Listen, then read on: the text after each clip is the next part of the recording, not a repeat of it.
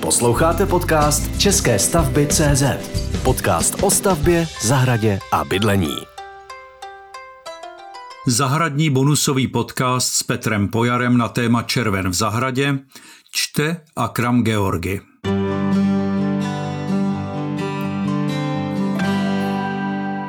Dobrý den, vítám vás v zahradním, respektive rostlinném podcastu české stavby.cz. Dnešní epizoda, kterou připravil Petr Pojar, bude věnována červnu v zahradách.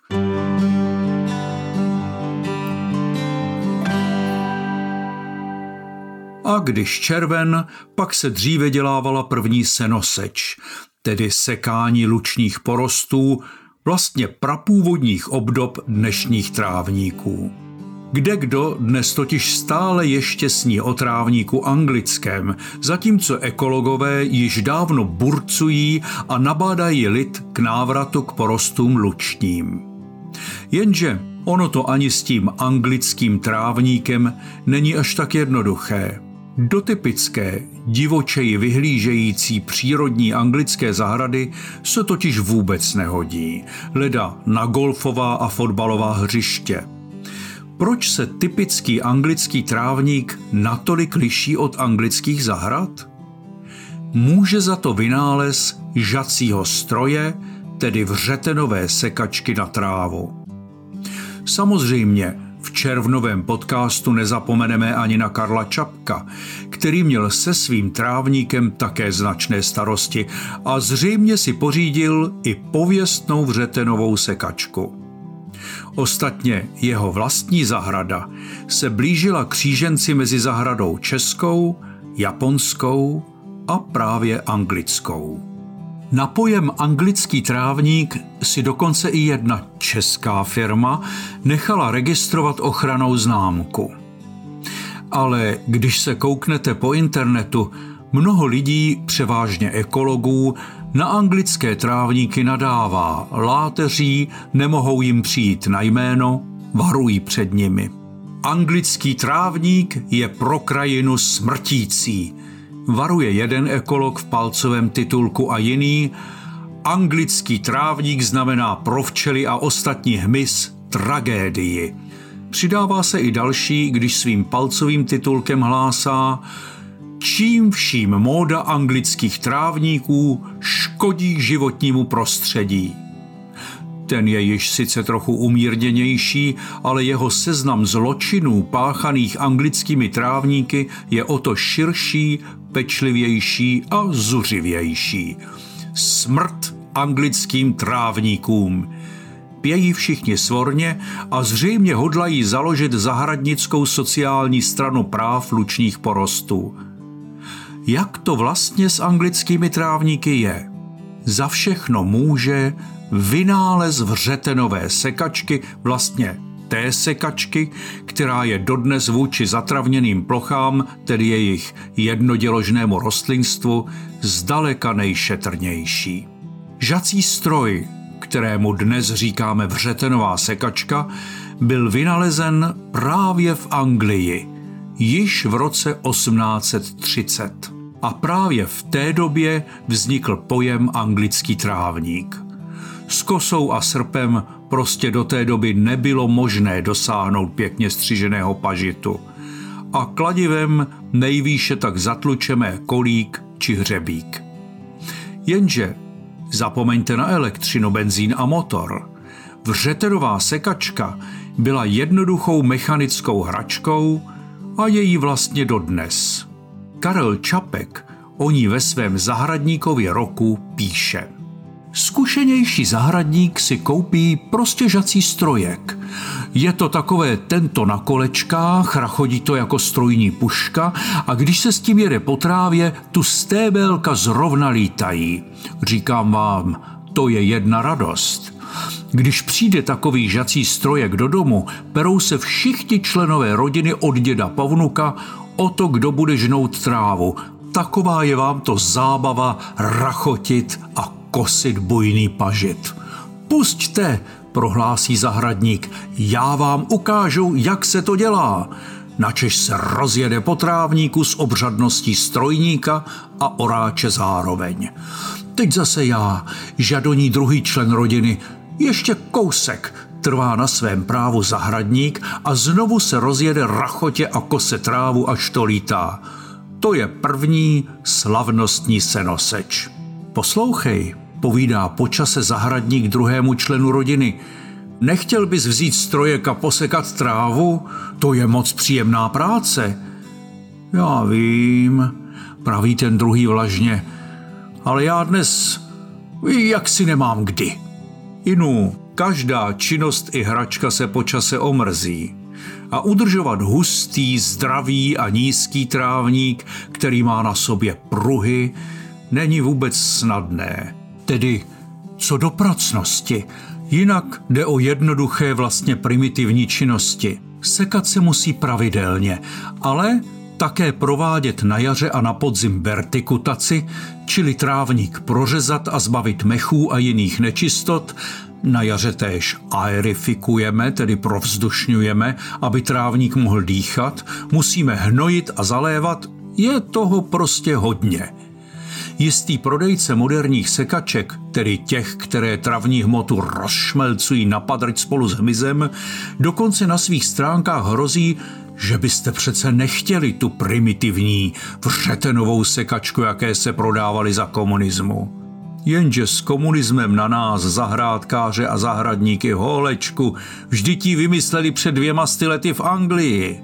A my dobře víme, že na ní ty tvoje předražené benzínové smrady zdaleka nemají. V úvodu jsme zmínili, že anglický trávník a anglická zahrada jsou vlastně dosti neslučitelné pojmy. Tedy oni si je v Anglii sloučili, ale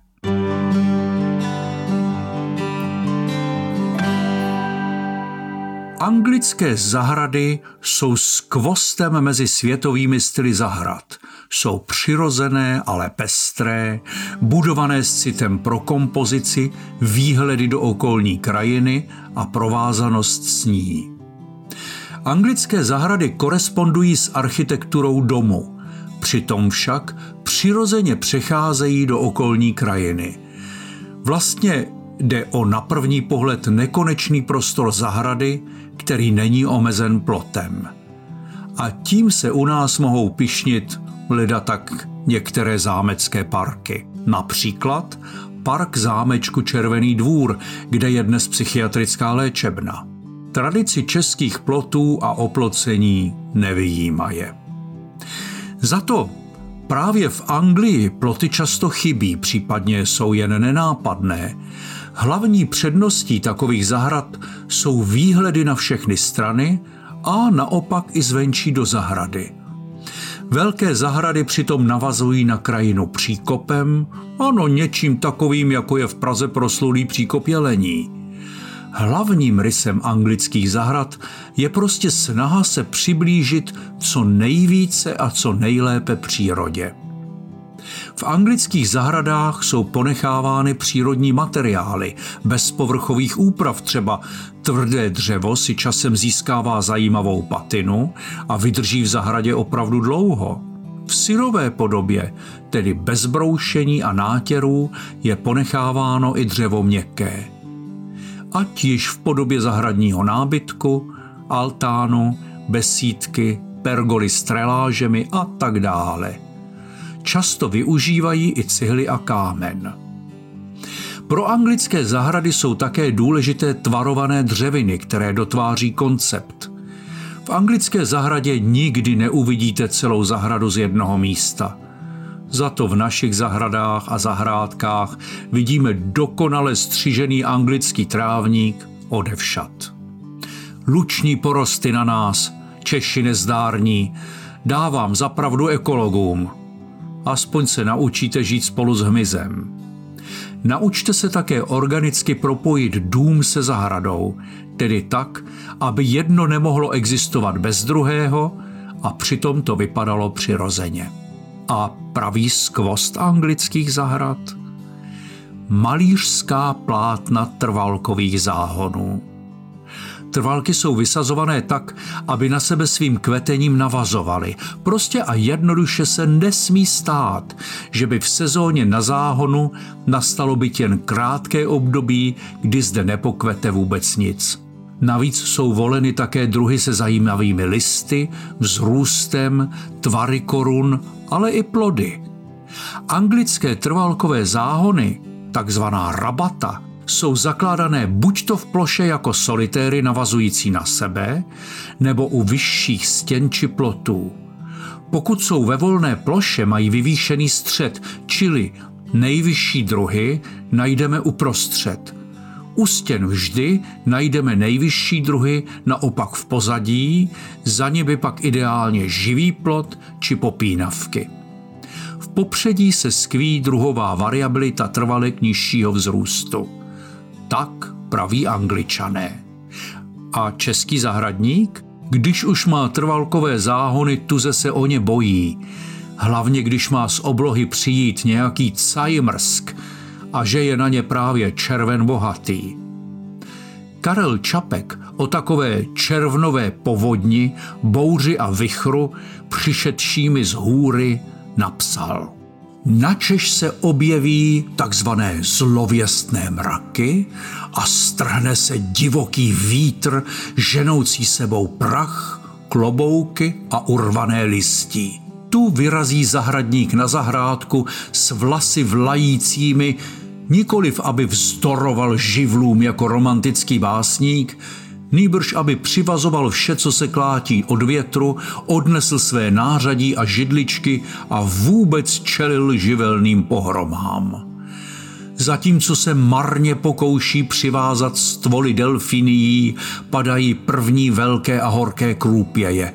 Udělá se chvíle k zalknutí a prásk. Za rachotu hromu vyšplíchne těžký liák.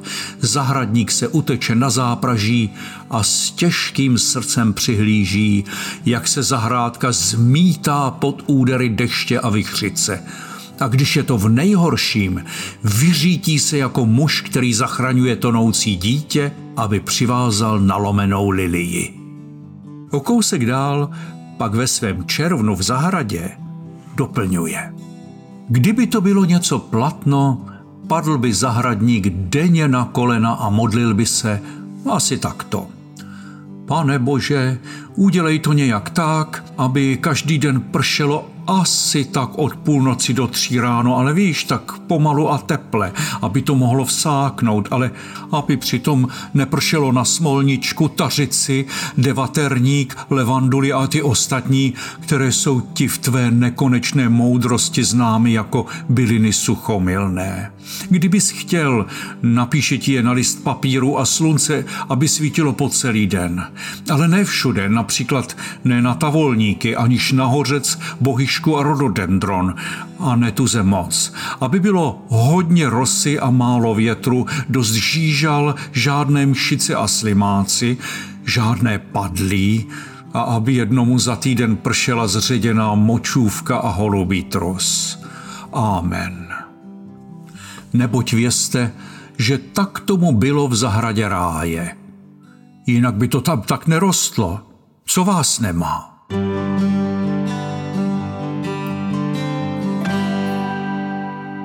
Jak si udržet co nejdokonalejší anglický pažit, čili anglický trávník? Za prvé to z dokonalostí nepřehánějte. Tedy pokud zrovna nebudujete golfové, fotbalové či tenisové hřiště ve wimbledonském stylu, Zapomeňte na sekačky robotické a jiné elektrické či benzínové a pořiďte si jednoduchou sekačku vřetenovou. Ta totiž travní rostlinky jen podřízne a nechá již být. Zároveň je nejšetrnější i k hmyzu. Zapravdu také dejte ekologům, ať jste s nimi smířeni a nemusí zakládat ve směs levicové politické strany, proto alespoň část travní plochy nahraďte loukou. Jejíž porost posekáte dvakrát za sezónu, seno usušíte a darujete či prodáte za nízký peníz někomu ve svém okolí, tedy pokud seno sami nepotřebujete. Pravidelně udržovanou zatravněnou plochu pravidelně dosévejte, pokud je to třeba, směsí travin méně náročných na živin a vodu. Určitě se to vyplatí. Vytvořit si hustý, sytě zelený a nízký trávník je vlastně jinak snadné. Stačí chuť a dodržení několika primitivních zásad. Vězte, že traviny dokonce patří k nejúspěšnějším rostlinám na světě. Najdete je i na místech, kde se jiným rostlinným druhům nedaří, dokonce tam, kde se podmínky téměř vyločují se životem, ale ne zcela. Je prostě třeba zvolit vhodné travní druhy v podobě travní směsi a poté musíme o svůj trávník pravidelně pečovat. Vždy si sám řekne, co potřebuje. Když žloutne je sucho a vyžaduje vodu, nikoli však za vedra, nýbrž brzy ráno a na večer. Občas dosypeme písek, aby trávník lépe dýchal, v zimě po trávníku rozhazujeme dřevní popel, ze kterého se nám vyplavují minerály Jinak ale hnojíme i jinými vhodnými přípravky. Pokud sleze sníh a na trávníku jsou holá místa, je třeba dosít, ale až po pravidelné jarní vertikutaci, prořezání a aerifikaci, provzdušnění. Prořezání pak provedeme ještě na začátku podzimu, aby se trávník do zimy zase rozrostl. Likvidujeme též dvouděležné plevele a mechy – Plevolu se však zajisté zbavíme i jen pravidelným sekáním travní plochy, zatímco mechy vyžadují vertikutaci, stejně jako odumřelé zbytky rostlin. Vytvoříme tak prostor pro růst nové trávy. Po aerifikaci, pro vzdušnění, vždy dosypeme písek, aby se dostal až hluboko do otvorů vzniklých v travním dnu a půdě přes sezónu sekáme alespoň jednou týdně, poslední posečení provedeme někdy v říjnu, poté trávník spolu s popadaným listím pořádně uhrabeme a čekáme do jara. Za suché zimy je dobré na trávník házet sníh sbíraný ze spevněných ploch, tedy pokud tyto plochy neošetřujeme solí. A to je v jádru asi tak vše. Samozřejmě si lze na téma trávníku zakoupit stohy knih a navštěvovat přednášky na univerzitě. Běžný zahrádkář to ale nepotřebuje. Děkuji vám za pozornost. Na další podcast na téma zahrad a zahradničení se bude těšit Akram Georgi a Petr Pojar.